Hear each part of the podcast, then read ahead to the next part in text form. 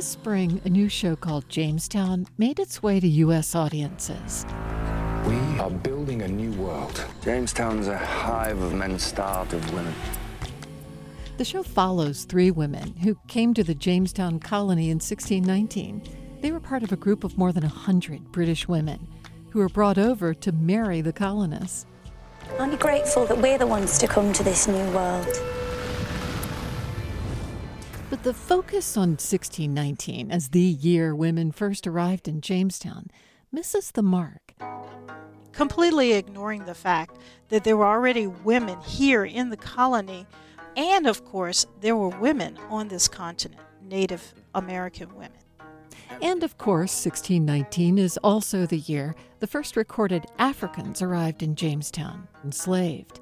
But that doesn't appear in the show's trailer either.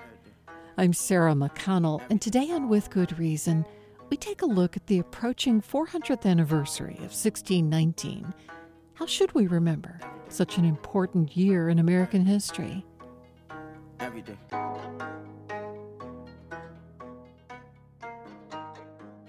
Cassandra Newby Alexander has focused on that question of how to commemorate 1619 for years. She's a professor of history and director of the Joseph Jenkins Roberts Center for African Diaspora Studies at Norfolk State University, where she organizes an annual conference on 1619. Cassandra, can we start by talking about what exactly happened in 1619? What do we teach children in the textbooks? Unfortunately, we teach a very stereotypic version, and that is that it was a red letter year, meaning that, oh, how wonderful, we had African slaves arrive. Some textbooks describe them as servants.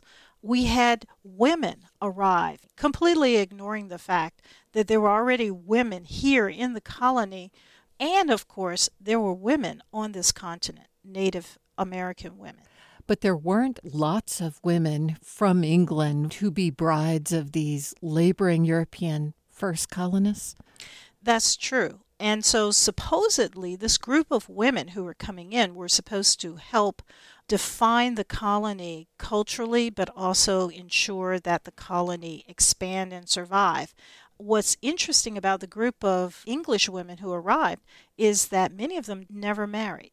And so it tells you a lot about the types of people who would come, but then at the same time, those particular people who came were unwilling to fit into a traditional mode. So they're asking people to move to another continent altogether, to travel across the Atlantic Ocean, but then wanting them to come in and fit into a traditional role, and many of them refused to do so. Was that shipment of women supposed to be sort of mail order brides? Yes, absolutely. And the women, many of them actually had a very different agenda. Um, some of them absolutely refused to marry. Many of them, if they survived, became landholders. So the colonists first arrived in Jamestown in 1607. Did the colonists intermingle with women of Native Americans? There was quite a bit of intermingling. In fact, some of the gentry actually encouraged the intermingling. They wanted to use that as a way of gaining access to land. So if they married a native woman, that was their way of claiming that as the husband, I now own everything that she is supposed to have. Of course, what we really are seeing is a clash of cultures because native people did not see private ownership at all when it came to land. And so individuals did not have that particular power. Uh, but the English then subsumed their cultural understanding on Native peoples and began to sort of lay out justifications for taking over land. Now, that is not to say that there were some individuals who may have actually had a loving relationship, but certainly the motivation was clearly articulated in the records as to why they were encouraging uh, European men to marry. So tell me about the arrival of the first Africans. This was not deliberate, this was almost by happenstance, right?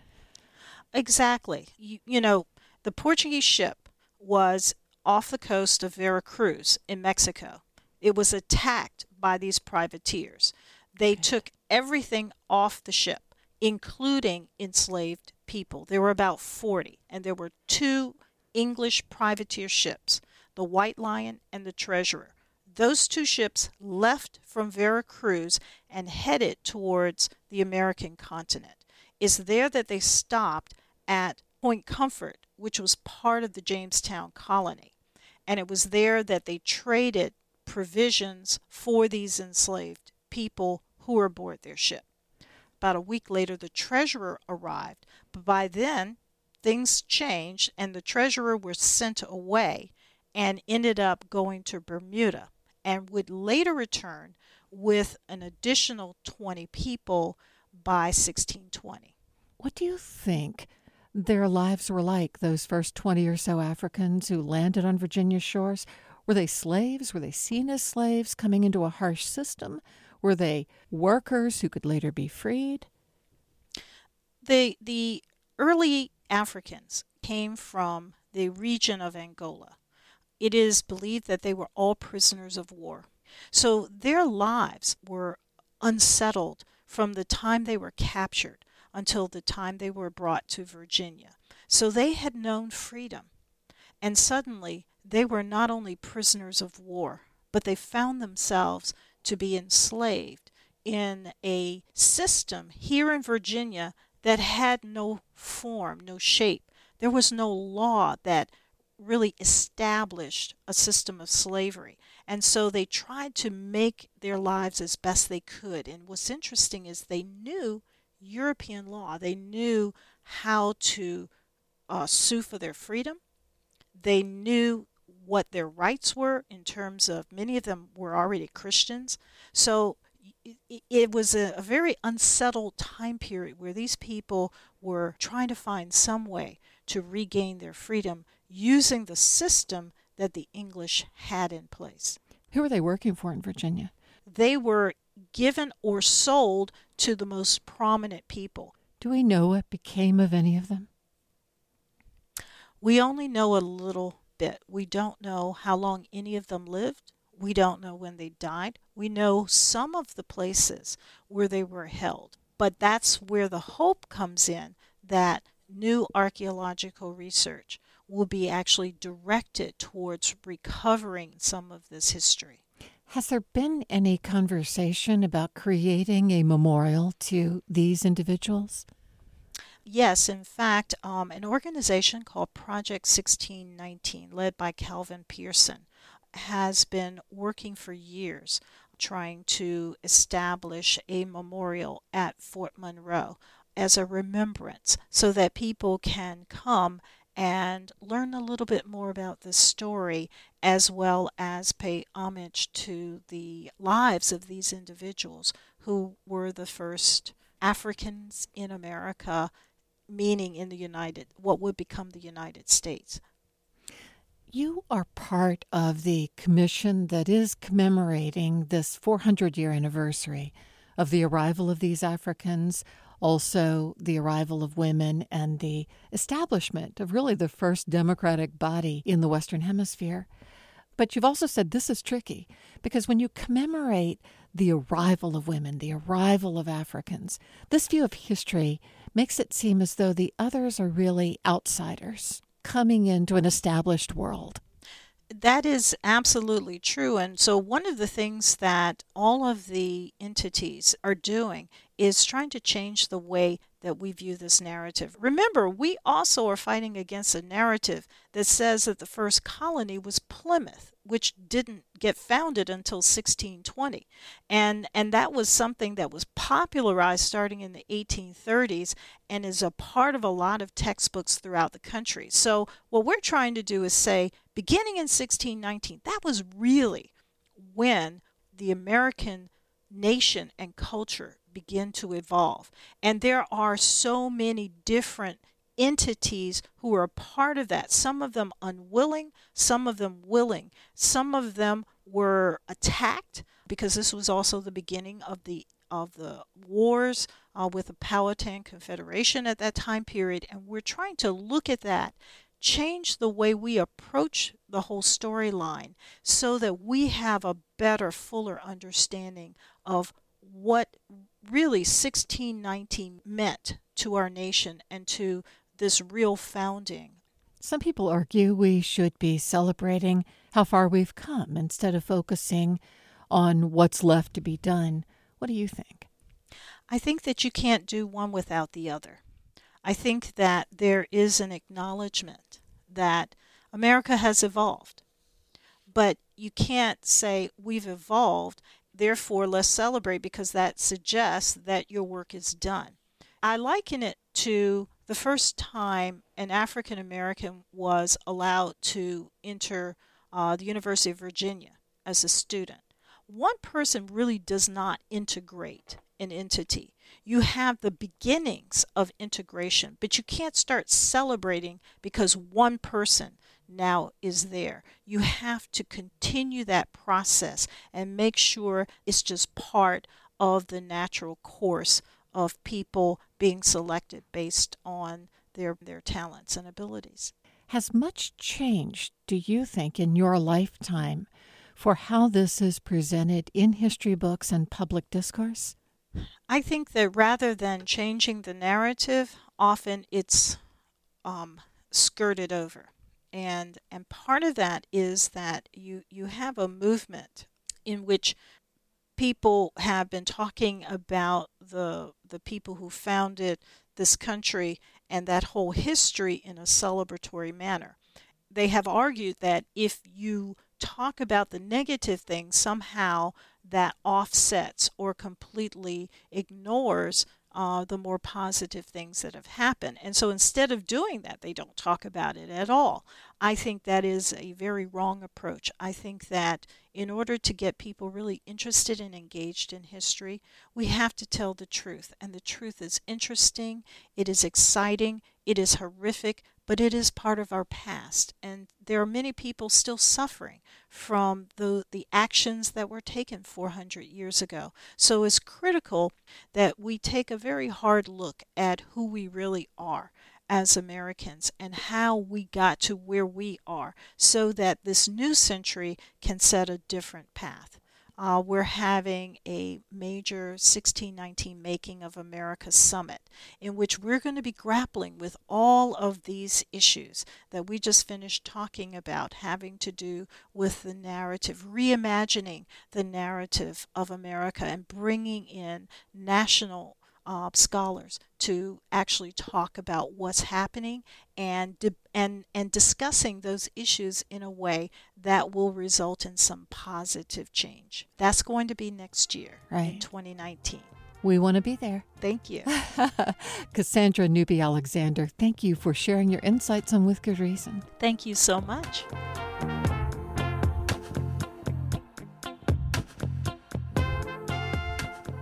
Cassandra Newby Alexander is a professor of history and director of the Joseph Jenkins Roberts Center for African Diaspora Studies at Norfolk State University. To get the story of 1619 right, we've got to talk about the economics of early America. Richard Chew is an economic historian at Virginia State University. He says North American slavery was really a way for the British king at the time to solve his political problems back home. Richard, tell us what the economy of Virginia looked like before 1619 when a ship full of Africans arrived.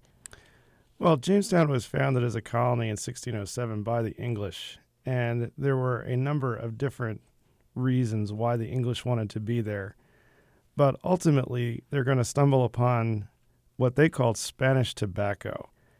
And really become a boom colony focusing on that one cash crop. The problem was trying to find an adequate labor source to farm the tobacco. And initially, that labor force took the form of English peasants. Why were they willing to come over and do backbreaking work for almost nothing? Well, most of them were looking at this as a true opportunity. Uh, the indenture contracts that they signed were for five, seven, nine years sometimes. But at the end of that time, you would receive freedom dues, but you would also receive land. And this was something that, for a lot of them, was an unlikely prospect back in England. It would eventually be the case that you would become a landowner And that's something to which a lot of these people aspired.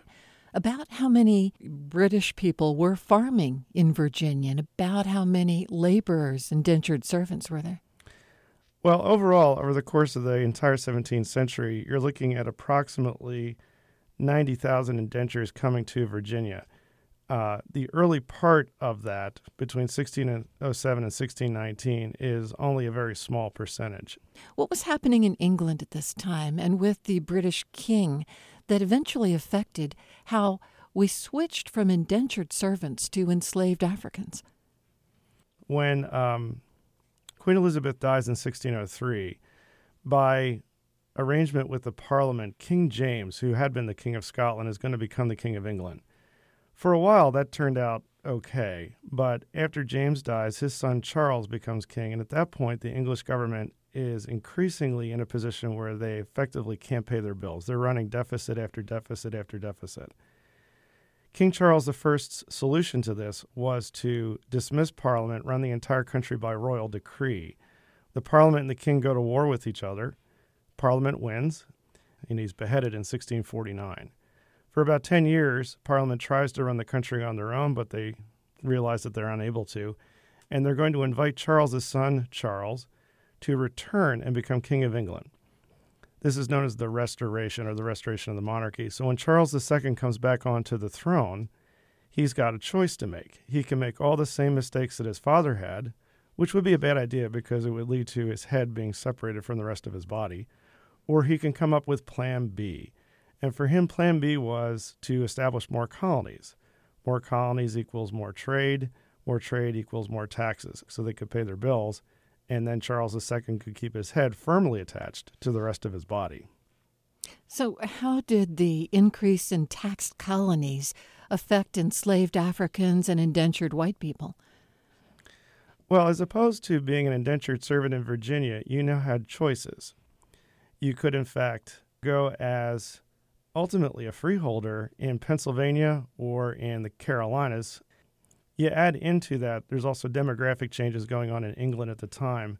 The English population is relatively stagnant between 1650 and 1700.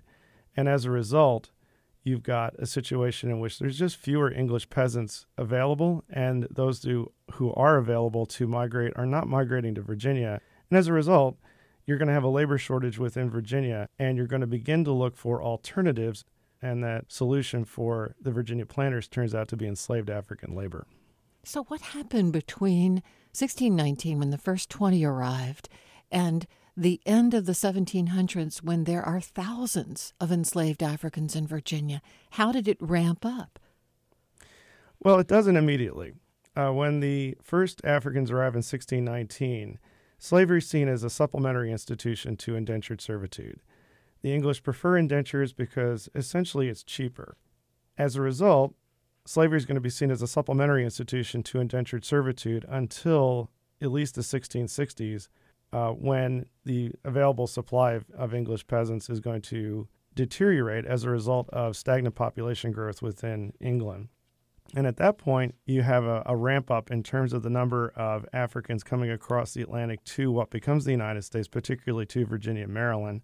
How do you think those white English farmers initially saw black Africans?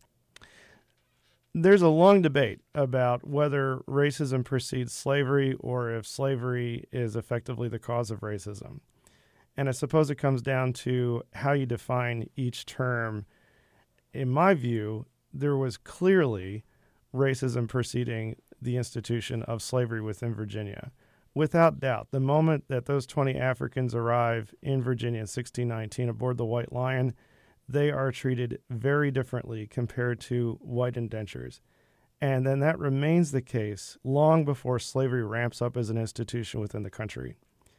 Uh, in one very famous case, where a number of indentured servants try to run away and are caught, one of their number, who is an African, is going to be treated differently. And the way the court decides the case is that based upon their running away, the indentured contracts for all of the white laborers are going to be extended. But for the enslaved African laborer, the contract wasn't extended largely because there was no contract. He was already considered perpetual labor to the person who claimed ownership over him. So much is made of 1619 as the year the first Africans were brought to be enslaved in the New World, but actually there's a large case to be made that there were thousands of enslaved Africans who were already here. Well, certainly the slave trade itself, the transatlantic slave trade, begins in the 1440s. And the Portuguese and the Spanish are across the Atlantic after Columbus arrives in 1492. Shortly after that, they discover gold and silver, and they are importing Africans as laborers very quickly. It expands in the, into the Caribbean as well in terms of the sugar plantations which are laid down there. And so slavery as an institution is already an enormous undertaking and an enormous enterprise for the Spanish and Portuguese long before the English put down roots in Virginia in 1607. What do you see as the significance of the arrival of these 20 people in 1619? Well, I think the big part of the significance here is the beginnings for what becomes the United States, our chapter in the single largest intercontinental migration in the world during that period. The 12.5 million people moved by force from Africa to the Americas was the largest group of people who migrated anywhere on the planet during the early modern period.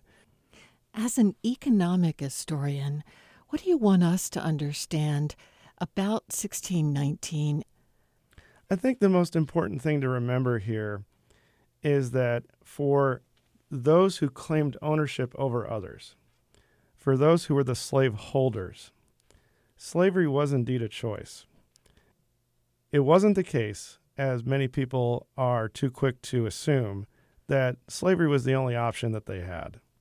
There were clearly other options available, some of them more expensive.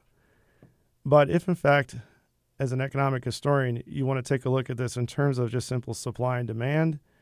Sure, it could be argued that slavery represented a cheaper institution compared to other opportunities, other choices. But that takes out the moral equation and it takes out what, at the time, people referred to as political economy in terms of making moral choices with regard to what you do in terms of economic choices. And for these individuals, they chose the cheapest route, even though it wasn't the moral route. And they were able to justify this based on racism. The reason why, in fact, they were able to get around their moral qualms was that they do indeed see those that they're enslaving from Africa as somehow less than themselves. You and your studies have seen two revolutions in early America one, the creation of the longest democracy in the world, the other leading to the largest economy in the world. What's your theory on the earliest beginnings that set us on that path to the largest economy? Well, there's been a very long debate about the origins of what we see as the American capitalist giant. Uh, the literature really begins in the 1920s with Percy Bidwell, who made the argument that essentially the early American economy, the colonial economy, was a subsistence based agrarian economy in which people really weren't concerned about profits. And then at some point, there's some sort of capitalist revolution or market revolution which sets America down a capitalist path. But others have disagreed with this, and these guys fall into the idea of a continuity thesis, in which, in the words of Carl Degler from the 1950s, capitalism came in the first ships. And as a result, there's essentially no difference, really, between the earliest Virginia merchants, 19th century industrialists, and Bill Gates. It's just simply a matter of degree. And for me, neither one of those theories really works. What I think works is the idea that you're moving from an Atlantic based economy, a colonial period in which you're growing materials, you're extracting materials, you're exporting materials, and you're importing manufactured goods, to a period after 1800 in which you're trying to build a national economy, one based on building internal institutions like banks, turnpikes, insurance companies, in order to actually produce national markets and promote westward expansion. So, the real solution here, the third way, is a transition not from pre capitalism to capitalism, but rather from an Atlantic based capitalism to a continental or national based capitalism. So, an economy at first that was based on shipping goods back to Europe and exchanging that way to one where there was an internal trade. Where does slavery fit into that growth of the national U.S. economy? Well, it fits in, in in a number of ways. So within the southern states where slavery remains fully entrenched, after 1807, the transatlantic slave trade ends. And as a result, the way in which slavery is going to expand is internally and through westward expansion, through the creation of an internal slave market, which is really driving a significant amount of capital formation within the United States as well.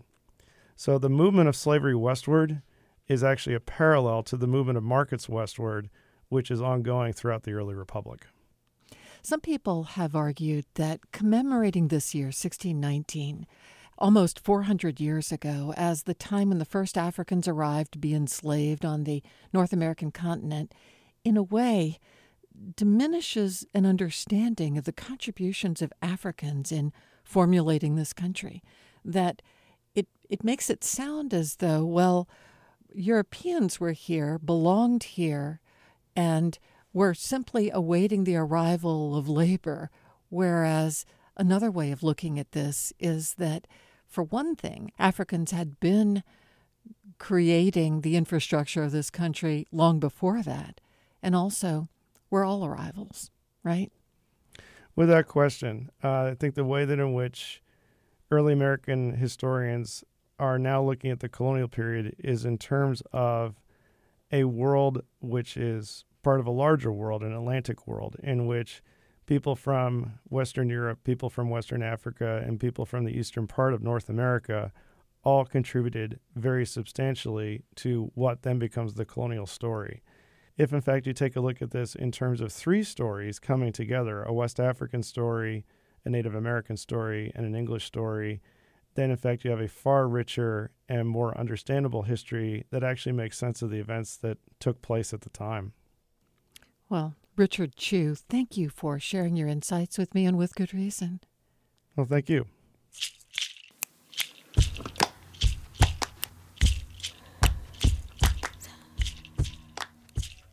Richard Chew is a professor of history at Virginia State University. His forthcoming book is Transforming the Engine of Prosperity The Eclipse of the Atlantic Economy and the Rise of Economic Nationalism in the Early Republic. This is With Good Reason. We'll be right back.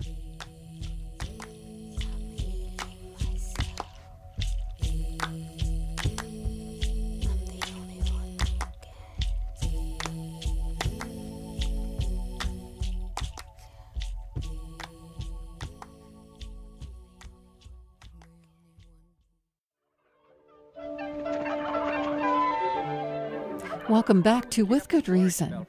The following interviews on slavery and public memory are from a program we first aired in 2015. War, war, war. This war talk spoiling all the fun at every party this spring. I get so bored I could scream. The classic film Gone with the Wind still influences the way today's plantation museums present themselves to tourists but what often goes missing or is misrepresented at these plantations are stories of the enslaved men and women on whose backs vast fortunes were made and whose descendants experience the racism of today. Stephen Hanna is studying how slavery is represented at plantation museums in the South, starting in Louisiana. Hanna is chair of the Department of Geography at the University of Mary Washington. Through a National Science Foundation grant, he's working with faculty from six other universities to study how the stories of slavery and emancipation are being told, and in many cases left out. The three year grant supports six different institutions from Texas up to Virginia to study plantations in three different regions the Louisiana's River Road, the area between Charleston and Savannah, from Georgia to um, South Carolina, the Low Country, and then the James River region from Richmond to Norfolk in Virginia. So we will be picking the most visited plantations because we want the ones that have the biggest impact on the way we understand our pasts. And we are interviewing and surveying visitors, docents, and owners of these plantations. So, what would be the gold standard for how to tell the story of the people who were enslaved then and built and created the fortune that the plantations represent? recognize that they are enslaved because there is an enslaver, that is a relationship. You can't talk about one without the other. You can't segregate the narrative, so you only talk about the rich people in the big house and the slaves in the slave quarters. You have to talk about the slaves in the big house because they were there. They created the wealth, as you said. Um, they made the house operate. They took care of the white children. Then talk about the owner in the slave quarters because their lives were structured by his decisions or her decisions and actions and the overseer that he hired and the punishments and the buying and selling of their bodies as commodities. Recently, Whitney Plantation in Louisiana opened its doors to the public with exclusively the story of slavery on Louisiana plantations. Yes, Whitney Plantation in Louisiana, which is very close by to Oak Alley and Laura Plantation, kind of turns the story, the traditional way of telling the story of plantations inside out. You start by going by these memorial walls where you have the names of men and women who were enslaved at Whitney and where they were from.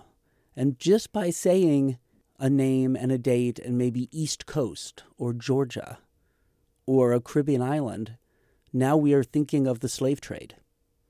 The domestic slave trade, the shipping of slaves from Richmond, Virginia down to New Orleans to feed the sugar industry or feed the cotton industry, all of a sudden that becomes part of their narrative. They can tell stories about a young woman named Anna who was sold with her mother from somewhere in the Chesapeake region and survived a ship over to Louisiana, knows that her mother was with her one time and then all of a sudden was thrown overboard and was no longer with her because she had died during the journey. And she ends up being a gift to the woman of the house at Whitney Plantation. One of the ways that we tell stories to get people into history is to try to get people to emotionally attach to characters. The good plantations are the ones who successfully get people to buy into the lives of the owners. That's why people keep coming back to these places, as you learn about these interesting people from history. So, in order to talk about slavery and to try to help people identify emotionally with the enslaved, you have to be able to tell similar stories. And at Whitney, in addition to the names and the dates and the places, they also then have excerpts from the Federal Writers Project, which is part of the Works Progress Administration in the late 30s, where they interviewed very old people who were children in the 1850s and 1860s, so they remembered being enslaved. They describe punishments, they describe what they ate, they describe just what the course of a day was like, they describe their masters, either kind or not. And then the only other thing I'd say is these places are surrounded by communities, often African American communities, some of whom are descendants of the very people you're portraying. And to create these narratives without talking to your surrounding communities and negotiating with them about how to tell the story, I think might lead you to do something that might be seen as excessive or deficient. But you can bring these stories to life, attach them to the stories of the plantation. How can you? Like what? Thinking in Virginia, the unfortunately the plantation where Gabriel of Gabriel's Rebellion isn't a museum. It doesn't exist anymore. Just outside of Richmond, a slave named Gabriel, along with several others, organized what some historians believe to be a potentially massive slave rebellion. People number his supporters in the low hundreds to into the low thousands, spread out from Richmond down the James River. Gabriel's plan was to march into Richmond and kidnap the governor, James Monroe at the time, I believe, and use that leverage to gain freedom. It was ready to start. There was a bad thunderstorm. They delayed it for a night. Somebody panicked, spilled the beans. The authorities moved in. Gabriel was arrested and, of course, hung. And that was the end of it. So the rebellion didn't happen. But being able to tell that story and be free to tell that story as part of a plantation history and not just as a separate thing in a bunch of signs somewhere else that people might not actually find as they tour the region. And in Louisiana, the area where you're looking, tell me about the so called German coast uprising near New Orleans. Well, that was early 1800s, just I think the first decade. And so just upriver from the city of New Orleans. So this amounted to a few hundred slaves getting together, arming themselves the best they could, and marching on the city of New Orleans. Um, the planters, of course, got themselves together, got help from the city and state government, and were able to crush the rebellion fairly quickly. This is potentially one of the more controversial things that Whitney Plantation might do, is they want to add an exhibit commemorating the uh, German Coast Rebellion. And what that would involve is presenting in graphic sculptures the results of the punishments of the uh, slaves who had rebelled, who were sometimes shot and then beheaded, sometimes just beheaded, sometimes hung and then beheaded, and then the heads would be placed on stakes to warn the other slaves that this is what would happen to you. You're kidding. Did that really happen? That absolutely happened. Beheaded and heads on stakes. Yes. That's so heart of darkness. Very much so. And uh, very medieval. It's the kind of thing you read about outside of medieval European cities to say this is what happens to traitors. But this is part of our history. It's part of history wherever you had any of these rebellions, the effort to put them down and then to make an example of the leaders. This is what will happen to you. So, whether I am a white parent or an African American parent, I don't know that I want to take my young children to a plantation to see heads on stakes. I don't know that I want to say, yes, there is this brutality, darling, and I, I need you never to forget that. And that is the difficulty of, you know, this is the one part of the Whitney plantation that's sort of off in the corner of the plantation, a lake, and on the lake there's kind of an island with a bridge to it. A optional extension of the tour where they would probably strongly suggest that families with young children not cross the bridge. So, aren't a lot of visitors just looking for pomp and circumstance that is not part of their own lives, but they want to see it writ large? Yes. These plantation museums are seen as iconic of the United States South. These are things that people think the United States South is all about whether it's because they saw Gone with the Wind or heard of Gone with the Wind, or Roots, if they're more interested in stories of the enslaved, or more recent things like 12 Years a Slave, they have an idea of what a U.S. plantation is. And they go there because they want to learn the story. And by learning the story, they, they will say, Yes, I want, I'm interested in history. We have any number of interviews and surveys where they say, Yes, I'm a history buff. I want to know these things. Do you think there is any economic pressure on people interpreting these great homes? Do you think that they fear that if they don't just talk about the hoop skirts and magnificence of the owners, that they won't have people coming through their doors to visit? Yes. The idea of telling dark, difficult history sounds like, oh, well, who would want to make that part of their vacations? Of course, that's very difficult. Again, whether it's comments on TripAdvisor or Yelp or th- questions that the tour guides we interview keep saying they are getting, or whether they're responses of the visitors to our own surveys, there's a significant number of people who don't have a problem hearing something about the enslaved, want to know a little bit more about them, recognize that talking about a plantation without talking about the enslaved is kind of ridiculous at this point. That as a society, we are ready to be able to engage with this how we remember our past has a has a real impact on some of the issues we face today. Um, we are a society marked by growing inequality, and those inequalities have, for most of our history, uh, followed racial lines almost exactly. When we, as a society, struggle with racial inequality, we struggle with it in part because we do not remember that for 250 years of slavery, Reconstruction, Jim Crow laws, urban redlining, federal housing policy. We have done everything possible to make it very, very difficult for African Americans to accumulate wealth and to pass it on to their children. And the single biggest predictor of your standing in life in our country is your parents standing in life in this country. And unfortunately, more and more, we are a society of inheritance. And if we have denied for generations and generations the majority of African Americans from accumulating wealth and passing it on to their children, we are and if we don't remember that as part of our history, then how can we hope to address racial inequality? Steve Hanna, thank you for sharing your insights with me on With Good Reason. Well, thank you very much, Sarah. I've enjoyed it very much. Steve Hanna is chair of the Department of Geography at the University of Mary Washington. You're listening to With Good Reason. Up next, teaching slavery and emancipation in our schools.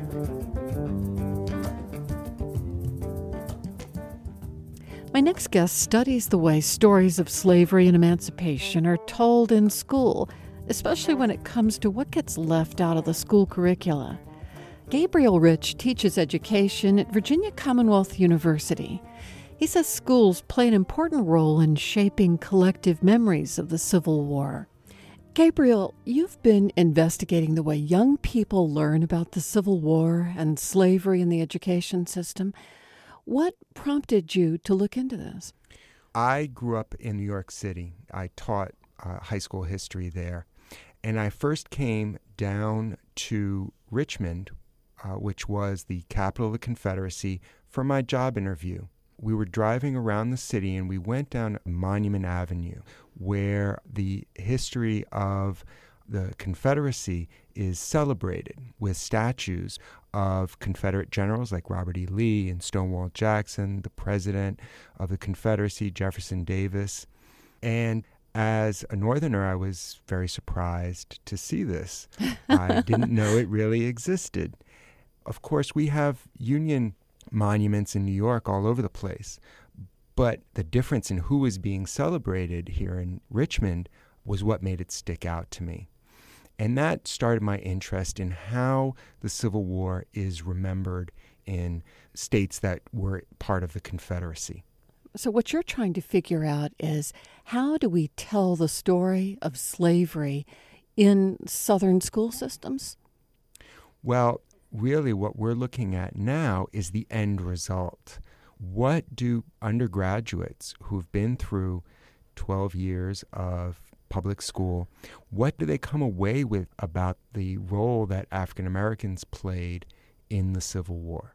So we uh, administered this survey to over 3,000 people, in particular the undergraduate students. One of the surprises was that a lot of our respondents believe that African Americans fought for both sides in the Civil War. Is that totally wrong? it is 97% wrong. There was a, a large African American presence on Civil War battlefields on both sides, but the nature of the participation was different.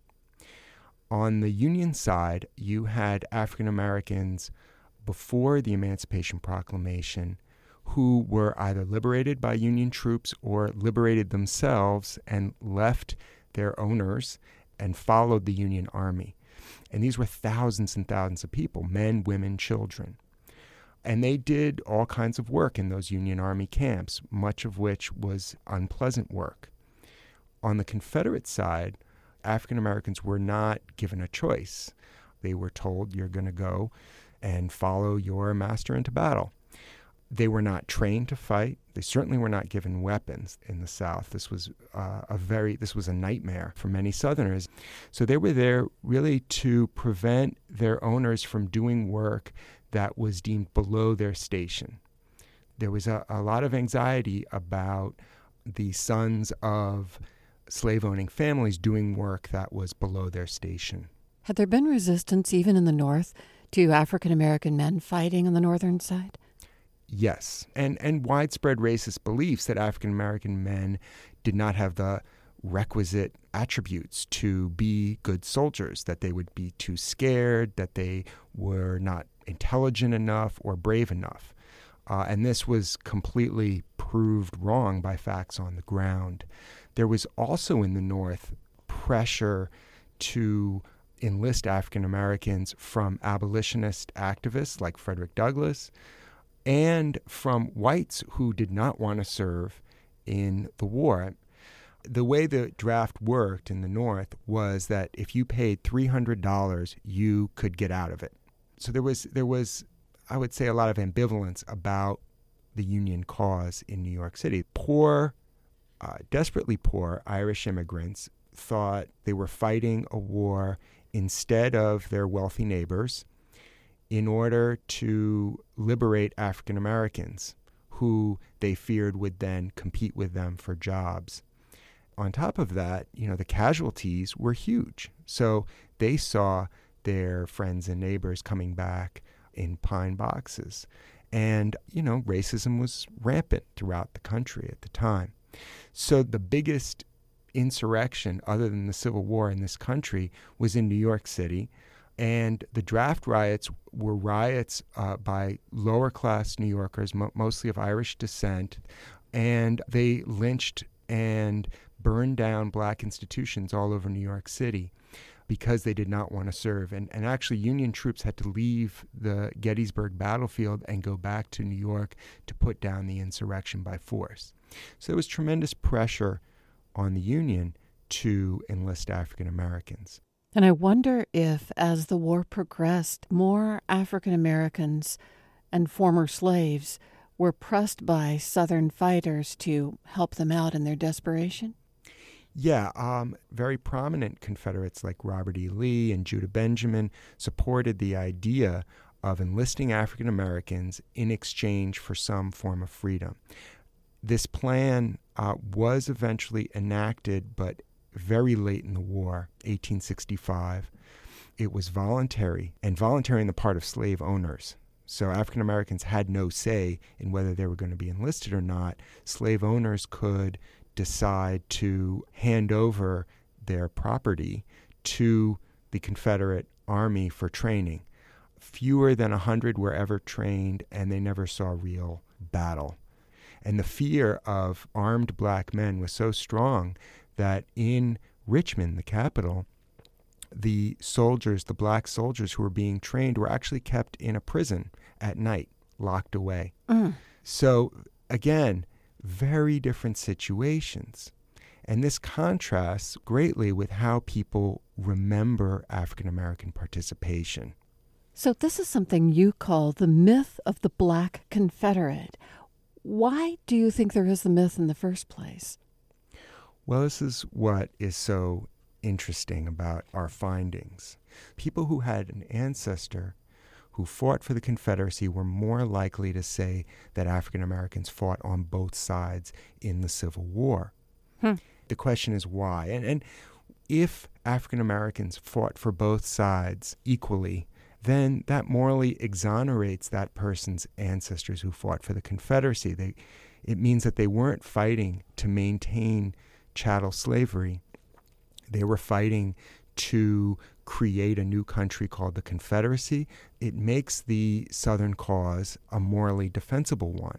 How interesting, though, that in this day and age, people now want to express that position that, hey, my ancestors who fought for the South were fighting alongside African Americans. Maybe 75 years ago, they wouldn't have raced to try to make that point. Absolutely. And th- that, I would say, 40 years ago, they wouldn't have raced to make that point. Yeah. And up until the 1970s, Virginia textbooks um, said that African American slaves were very happy, they were content, and that they needed the strong hand of their white masters in order to uh, survive in the world. Why are you concerned that people continue to believe in the myth of the Black Confederate? Is that damaging? I think it's damaging because it takes slavery out of the Civil War as an important factor, if not the most important factor. Without coming to terms with that, we have a very hard time understanding what has happened since the Civil War and how race works in our society is is harder to understand if the importance of race in the Civil War is not really appreciated how a society remembers these things is important because this is how we construct our identities. And if the American national identity doesn't at all come to terms with the way in which race has played out in our history, then we really have a, a, skewed understanding of our past, which skews our understanding of the present. So, for example, another belief, which is very common, is that Abraham Lincoln emancipated African Americans, that emancipation was a gift, a gift from whites to African Americans. And when you get a gift, you're supposed to be very grateful for that gift. Now, many, many African Americans emancipated themselves and pushed Lincoln's hand towards writing that document and signing that document.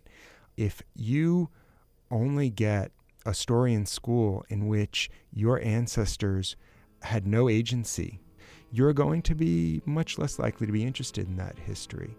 And you're going to have much less of a connection with that. Gabriel Reich teaches education at Virginia Commonwealth University.